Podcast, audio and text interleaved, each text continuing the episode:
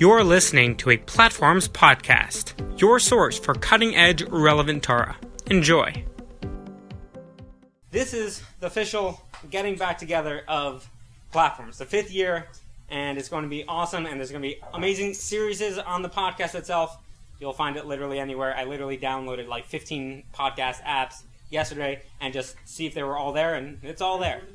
We decided on series that needed to be told. So just because it's recent doesn't mean that old stuff is bad stuff.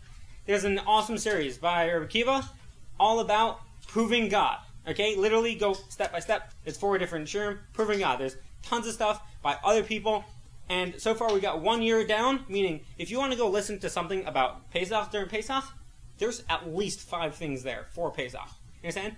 Five things for Shavuos, Rosh Hashanah, Yom Kippur. You're going to find plenty of content there already. It's not only necessary to find the stuff today. Definitely go for it. Um, now, today is also super special because this is the first time Asaf is giving a shiur, and this is amazing.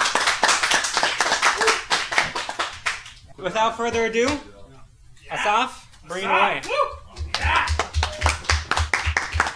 Okay, thank you everybody for coming out to listen to me. I know it's hard to come out to listen to people, especially when it's me.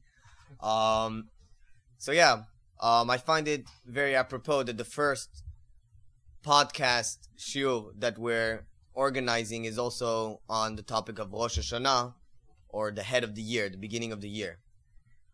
So we're we're approaching now the auspicious time of Rosh Hashanah, which many people take for granted the meaning behind. People just assume that it's a very important time.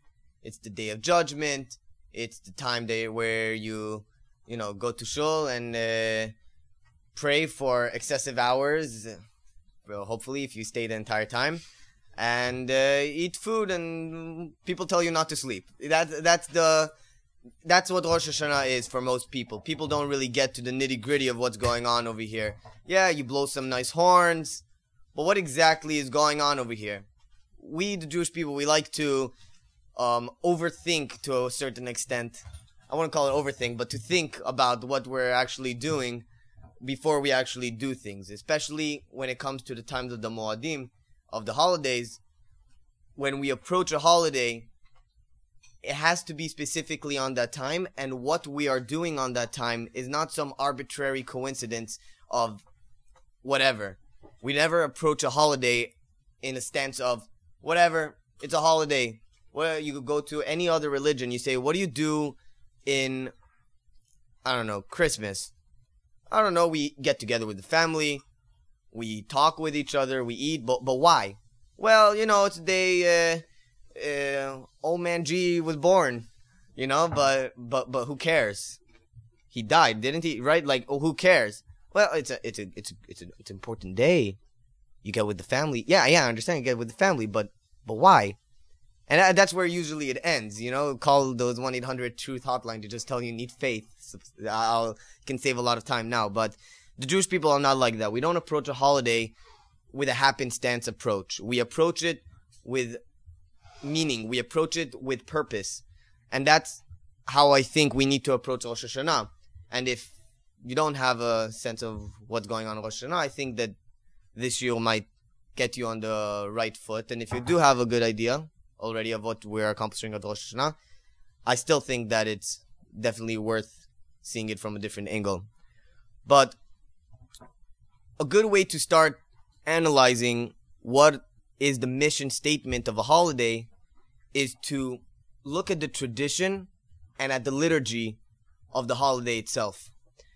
And when we look at the liturgy of Rosh Hashanah, we see three major concepts that repeat themselves over and over and over again. And it comes ac- across in many different ways. But the three concepts are, and we have them also not only in the liturgy, but also in the Talmud, Malchiyot, kinghood, where we are supposed to anoint God or a crown God. Uh, zichronot, remembrances, where we're supposed to remember the, our past or have God remember our past, well, however you understand it. And lastly, we have the concept of shofot, which is the most This one is the most um, popular one. This is the one with the horns, with the fancy horns that go toot, toot, toot, you know? Um, everybody loves shofrot, but why? Why do we have horns on this day? What is this concept of anointing God as a king? Also, what is this concept of zichronot? Why do we need to do zichronot? But these are three concepts that repeat themselves constantly over and over again, and by analyzing them, I believe we can get, we may deduce what is the purpose of Rosh Hashanah. Also, on a side, we do have this sort of tradition or concept that Rosh Hashanah, alongside Yom Kippur, like this this entire ordeal, starting in Rosh Hashanah, leading into the ten days of Tshuva and and Yom Kippur, and also for many of us who are praying Slichot every single day, this whole entire period of the year is colored with the concept of tshuva, with the concept of Yom Hadin, the day of judgment, which also I believe re- rec- uh, requires looking into what is this Yom Hadin, what are we judging, who are we judging, how are we judging, and I would like to start from there, from you, this concept of Din. Now, the father of Din in Jewish tradition is Yitzchak, the son of Avraham, Yitzchak. Now, very conveniently for us on Rosh Hashanah, we talk about Akedat Yitzchak, the day Yitzchak was taken up to Har Moriah and placed on the altar, on the Mizbeach. Now, he is the concept of din, the concept of judgment. Okay? Now, he also he is also the only person in the Bible that we know reaches a point of relationship that emanates love, that leads up to an, an existence of love. He, the first time we have the word ahava in the Torah comes about with Yitzchak, which is very interesting because you look at judgment and you say that's a very harsh, strict thing. How could somebody who is the father of judgment lead towards love? So I think we need to go back and understand what is deen. And I would like to go back. I, I went a little bit, I, I skipped a little bit ahead, but I would like to go back before even going down this rabbit hole, which we went down a little bit. What happened on Rosh Hashanah? On Rosh Hashanah, people think it's the creation of the world. That's not true. The world was created five days before. Rosh Hashanah is the creation of man. There must be something that we don't we don't just celebrate again, we don't just celebrate the creation of man because man was created on this day. We celebrate the creation of man because this is something that impacts us in the, our present state right now in 2019. No matter who you are, Asaf Adida or Danny Sprung or whoever it is, Justin Trudeau. We celebrate the creation of man because it has something towards, it's something to impact you. So now, what is the purpose of man? Well, we can try to analyze the purpose of man, not in the entire, well, I won't get into the entire purpose of man, but we can try to begin analyzing the purpose of man by trying to see what is the first thing he does once he gets into the world. Now, this is where the source sheets come in. In Bereshit, um, Perek Aleph, Psukim Chav Vav through Chav Chet, we talk about the the creation of man, and within literally the first pasuk of the creation of man, the first two psukim, Vayomer Elohim na'aseh adam betzalmenu, let us make man in our fashion, כדמותנו וירדו בדגת דגת הים ובעוף השמיים, אוקיי, whatever. ויברא אלוהים את האדם בצלמו, בצלם אלוהים, ברא אותו זכר ונקבה. Male and female. Okay, Interesting. And the next pasuk, Vayevarech otam Elohim. They were just created. Vayevarech otam Elohim, and God blesses them. Vayomer lehem, and He tells them, Elohim. Vayomer lehem Elohim, sorry. Pru urvu umil'u et ha'aretz. Go ahead and, you know, be fertile and increase, and fill the earth, earth, v'chivshua, and master it, urdu b'lekat ha'yamu ve'of ha'shamayim, and rule the world. So we, th- th- from the moment that we talk about the creation of man, they're already being told to go ahead and Brial Revia. Okay. Next, the next source source on the source sheet, Bereshit Bet.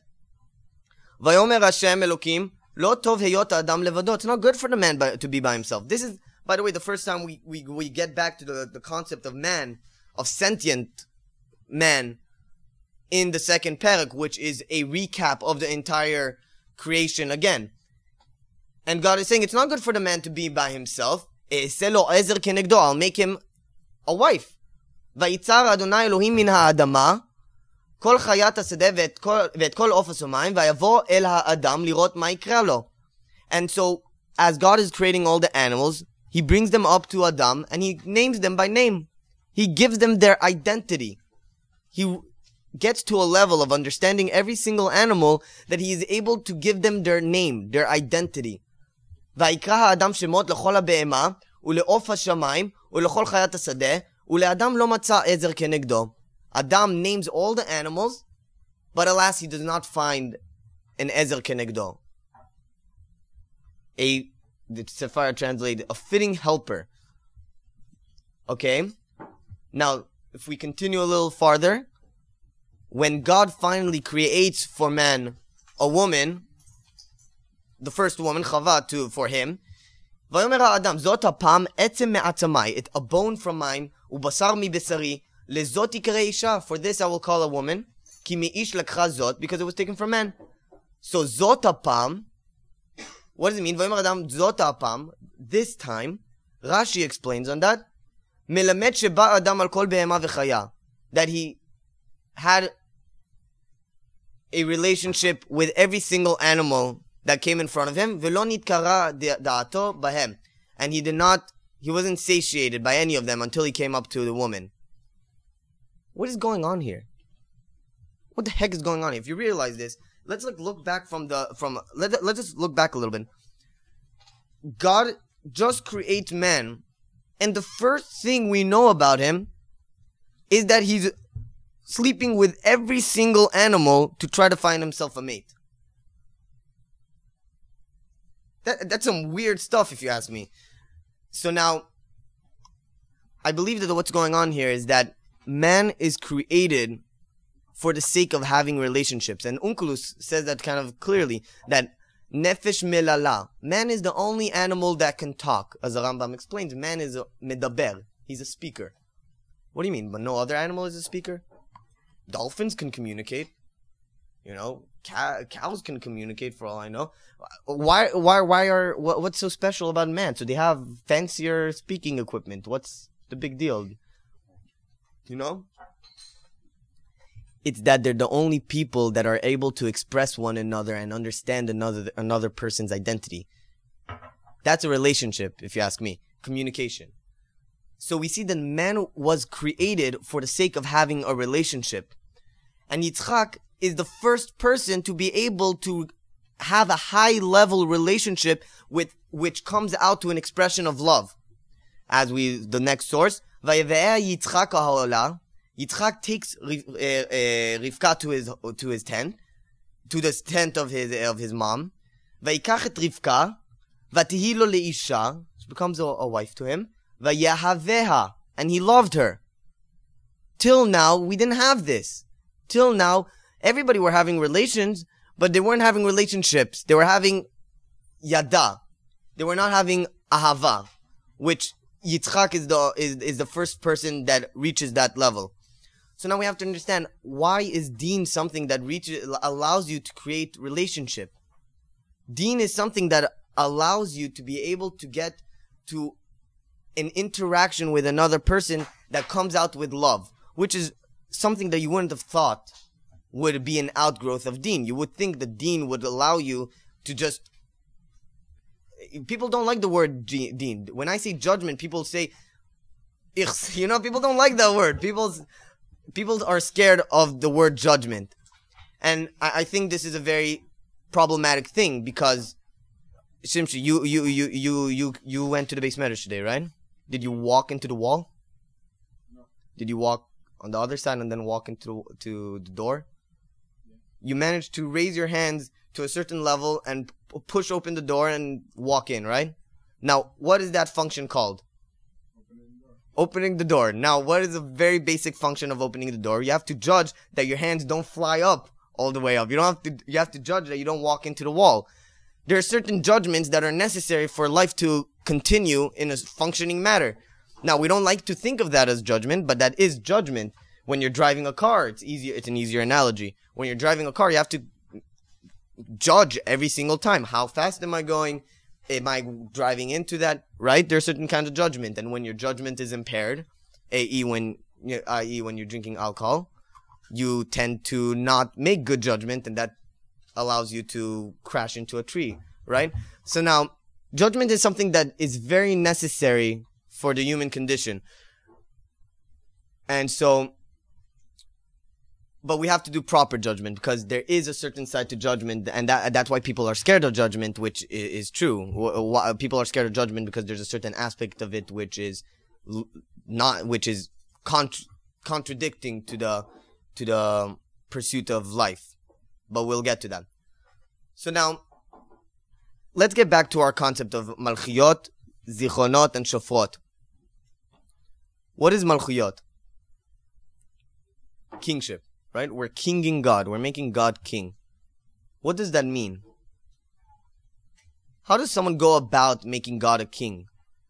Right? You can make a, a, king a king. What does that mean? You just give him your money, right? You pay taxes. You, you know, what does it mean to make a king a king? What's the difference between a king and a mayor? I don't know. What's the difference between a king and a, a thief, right? If you're just about giving him money. What, meaning, what makes a king a king? And how do we make God a king? There's no throne for him to sit on, right? We can't build a throne for him because he's not physical. We can't put a crown on his head. So when we're coming to Rosh Hashanah and making God a king, what exactly are we doing? Now, I believe that there's a certain emergent property that comes out when people dedicate themselves towards a certain cause work with other people towards a certain cause. That emergent property, I would like to suggest, is malchuyot, is the kinglyhood, which is, we'll, we'll get to how that this applies to Rosh Hashanah, but when two people come together and lift a thing, when one person can lift 100 kilograms and the other person can lift 100 kilograms, together they not only lift 200 kilograms, but they lift 300, 400 kilograms. They lift much more than they could have by themselves. And that synthesis, that outgrowth that comes out from this synthesis, this emergent property, that to a certain extent is malchiyot. Now, depending on what you choose to dedicate yourself, the synthesis, the syn, uh, what's the word, syntax? The outgrowth from this synthesis is very different, right? So if you have two people that I don't know, lift, right? They'll lift more. But if you have two people that their pursuit is pushing, they'll push more. They won't lift more, they'll push more. So depending on what you put in, that that synthesis, the outgrowth of that, that melech, if you want to call, that what does what it calls what it means to be mamlich something when you're dedicating yourself towards a certain goal right this emergent property that comes out of it is a melech. So now, what is what is what does it mean when we're saying we're mamlich God? What is God? I think that what we're trying to accomplish in Rosh Hashanah is that we're recognizing that there is a Matsui Rishon, that there is an absolute reality, a prime creator that created everything that is going on over here. And we're saying we recognize that you exist and we recognize that all of our actions need to be in congruence with this absolute reality that I have recognized. Right? And that's what Malchiyot is. And we need to do it on Rosh Hashanah. Jack, you get what I'm saying?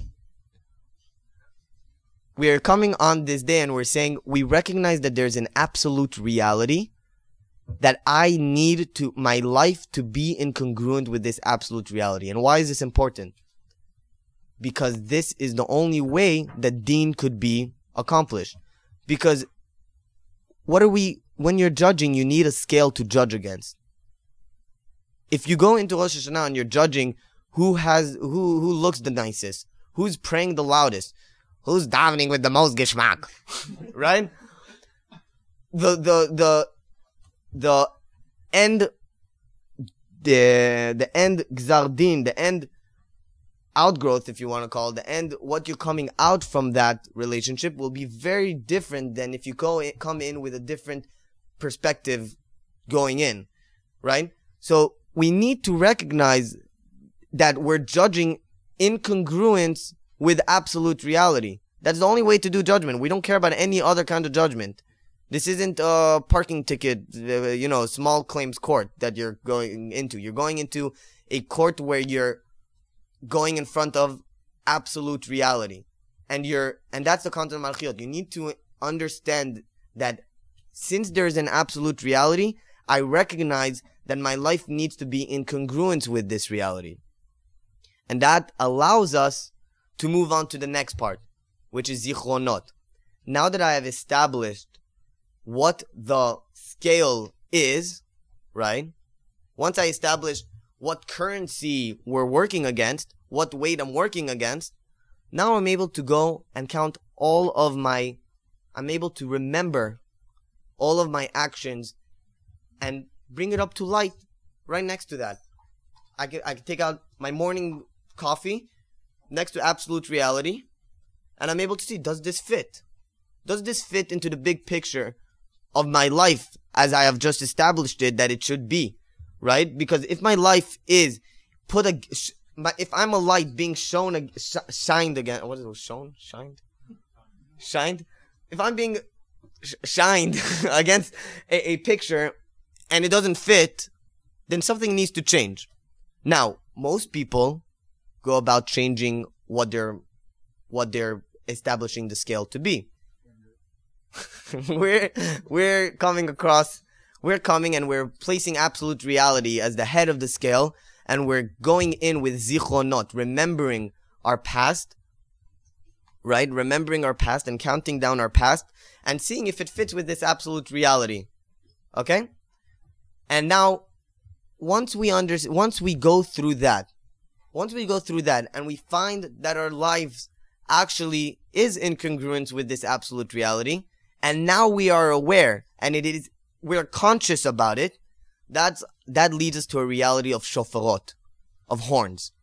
Okay, so now, what is this concept of shofarot? Shofarot literally means horns. It first makes its debut by the Akedat Yitzchak, when Abraham takes his son on a road trip, on a, a nice road trip up the mountain, you know? And they get to the, to the altar and uh, Yitzchak says, Hey, dad, wh- wh- where's the sheep? And God, and Avram's like, eh, you're the sheep, you know? uh, yeah, you're the sheep. And Yitzchak accepts it. That's crazy. He accepts it. He says, you know what? Sure. I'm going to lay down on this altar and have my father kill me. That's crazy. He just accepts it. That's the first time we hear about the shofrot two people that are totally invested, 100% in growth. You don't understand that Abraham also, everyone thinks of Yitzchak as if he was the one who was going through, you know, Yitzchak, oh, Yitzchak, eh, eh, sorry, everyone thinks of Avram, oh, it's a, it was so bad because he told everybody not to kill their kids, but he had to kill his kid. He had to kill his kid! That's exactly the problem. Not because he told people not to kill, because he had to kill his kid. Do you understand? This is the one kid he has. I mean, other than Ishmael, but the one kid that's born, he has two kids that were born to him at a very old age. He never had kids. And now he has to go ahead and kill one of these kids. The same kid that God gave him, he, God's like, yeah, yeah, yeah, take him out. That's crazy. And he's just like, sure, I will do it. I'm sure he was going, he had a, a lot of emotional turmoil, but in the end, he said, sure, yes, I will go ahead. And Yitzchak also. He wasn't a little child. He went ahead and he accepted it. You know? These are two people that are so totally invested in this relationship with absolute reality. They're so, they're, they're, they're, they they are engaged in absolute reality. And that's where we find shofar the first time. They take the, the shofar and they, you know, we, uh, it doesn't say it, but that's where we, that's why we blow the same shofar as them, because we're remembering that we're blowing the same, the same shofar as the isle that they, that Abraham ended up killing, because we want to remember that on Shofar. Where else do we find Shofar? Har Sinai. Okay. Interesting. When we're in the Ananei HaKavod and moving. When we're literally underneath the presence of God. Okay. When we're going out to war, where we're, when we're representing this absolute reality against Amalek, that's where we find it. And Yemot Mashiach. And Bet HaMikdash. Okay. Every single time we blow the shofar, I don't know why specifically that sound. I'm not going to get into why specifically that specific sound has to be the sound, but that is the sound of our relationship with this absolute reality. This is the life of absolute reality. This sound awakens within us this absolute reality when we're connected to it. And that's what we're remembering with this sound. So, uh, once again, to recap that, so we're coming into Rosh Hashanah looking at ourselves trying to see if the life that we are engaging in is incongruent with the life that we want that we want to engage in, which is absolute reality. God, the King. Okay? And that allows us to get to a level of life which is shofot. But why are we doing all this? Why are we doing all this specifically on the day of man's creation? We're doing all this specifically on the day of man's creation because this is the only reason we get to live. You don't get to live f- to, to, to eat. You don't get to live to drink beer. You get to live to engage in a relationship with absolute reality, with Amitui Rishon. The entire Rosh Hashanah is just to reaffirm within us life. And that's why life is the only thing we're actually praying for the entire time. Kotvenu b'sefer HaChaim. Place us in the book of life. Let us, let us live. Not because we'll be good, we'll be good, let us live. It's supposed to rejuvenate you when you come out from Rosh Hashanah. When you come out from this whole ordeal, you say, either I need to fix something, and now I know that my life is incongruent, and I can go ahead and fix it, or you say my life is already incongruent, and I know that I have a life to go out and live. It's to reaffirm in us that we constantly have to be checking ourselves and redirecting our course to be able to be in the congruency of this absolute reality. But if we're not in this, we have the Midah Rachamim. Thank God. Thank God that we have 10 days that lead to Yom Kippur to retry and to re- actually try to again to this concept of Shofot. It's a, it's a backup plan the 10 days. It's a backup plan to, to re, to again, once again, once again, reinf- reinform us, ourselves, that we're, we're in this plan. So now, where do we see the 10 days? Where do we see the 10 days? It's on the source sheet. Rosh Hashanah. Skip down to the bottom. It's on the bottom. Masechet Rosh Hashanah. Yud Chet. Amud Aleph. I believe so. Well, I don't know why they put two dots and not. Okay. Beyachid Eimat. The Gemara is talking about tshuva, right? Beyachid Eimat. When is the individual person's tshuva accepted? Amar Rabbah bar Avuha. Elu asara yamim sheben Rosh Hashanah leyom HaKippurim. The ten, the ten days between Rosh Hashanah and Yom Kippur. Vayhi kasert yamin vaygaf Hashem et Naval. As we know, that in these ten days, Naval, which we'll get to in a second, was was was was struck. So my avidaitayu. Well, I won't get into the details, but we see that the the the, the remez that we have in the Talmud to the Aseret Yemei Tshuva is the ten days of Naval. Now let us scroll back. It's up one the source the source right before the story itself of Naval. I put the entire thing. I'm not going to read the entire thing, but I definitely uh, uh, advise that whoever who wants to, hey, you should learn Tanakh just in general. But uh, this part specifically before Rosh Hashanah, you should probably read. But just to give a recap, Shmuel dies, and David Melech is in the wherever he is. Where is he exactly? He's in the plains of Yehuda, if I remember correctly, and he's he's the de facto king of that area because Shaul is still king, right? And because he is the de facto king, he is guarding everybody's crops and he's guarding everybody's flocks and nobody is losing anything, any money, which they normally would from people stealing their flocks. Now it's Rosh Hashanah and his soldiers want to eat. He sends 10 servants, Vaishlach David asara ne'arim, 10 servants, and he says, Alu Carmela, go up to the Carmel, Ubatem el Naval, go up to Naval, Usha'altem lo bishmi leshalom, go up to Naval and ask him in peace. And ask him for food Ask him for food for, and tell them, I saved your flocks, and nobody lost flocks in any of this time. And because of that, if you could kindly please give us some food. Okay, Naval explains back, ויען נבל את עבדי דוד, ויאמר, מי דוד? Who is David? ומי בן ישי? Who is the son of ישי? היום רבו עבדים המתפרצים איש מפני אדוניו. ולקחתי את לחמי ואת מימי ואת טבחתי אשר טבחתי לגזוזי ונתתי לאנשים אשר לא ידעתי אי מי זה המה? I'm going to give my food to strangers? Are you crazy? Are you nutso? You want me to feed an entire army? Literally? You guys are nuts! Okay? So now the Nare David just turn around. They go home. They go back to David. David is outraged. David is outraged. The same David, by the way, who wouldn't kill Shaul, who wants to kill him. He's outraged and he wants to kill Naval.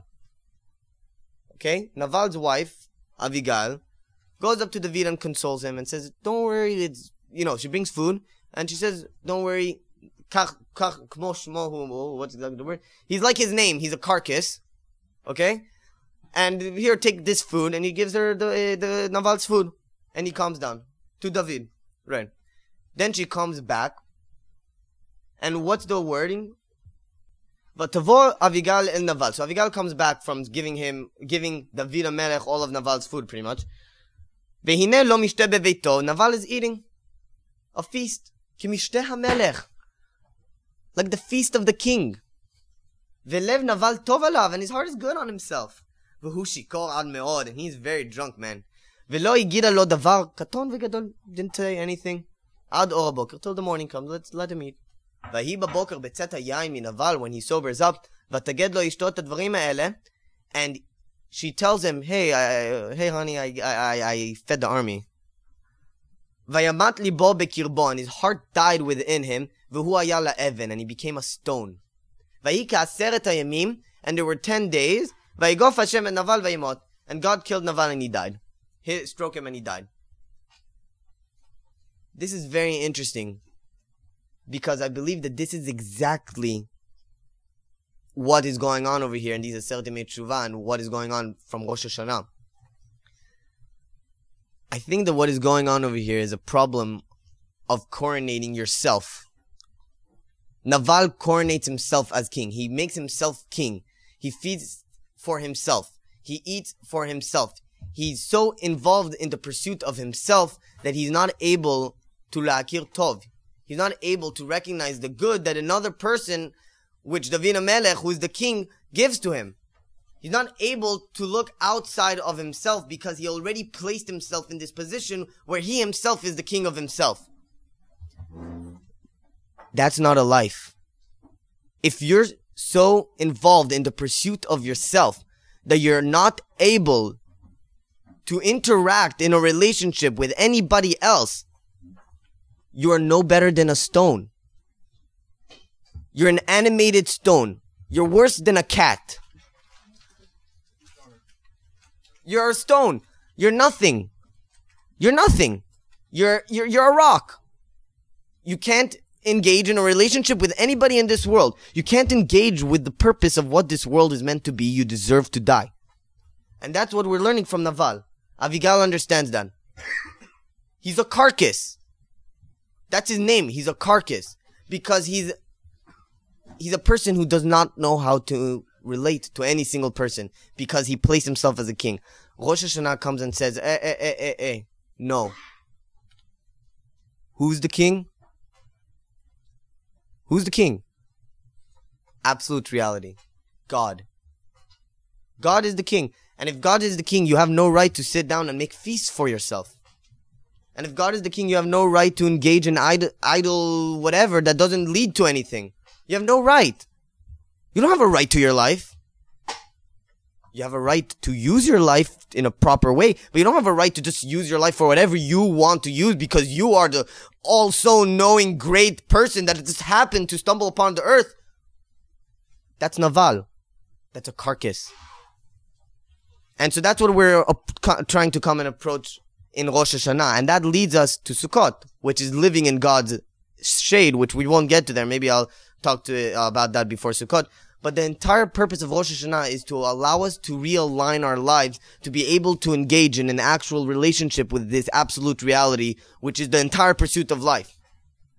And I would just like to end off with a quote from Socrates. I don't think he meant it like this at all. I don't. I didn't see any single person who who who understands this like this. But I just think it's a very good quote to go into Rosh Hashanah.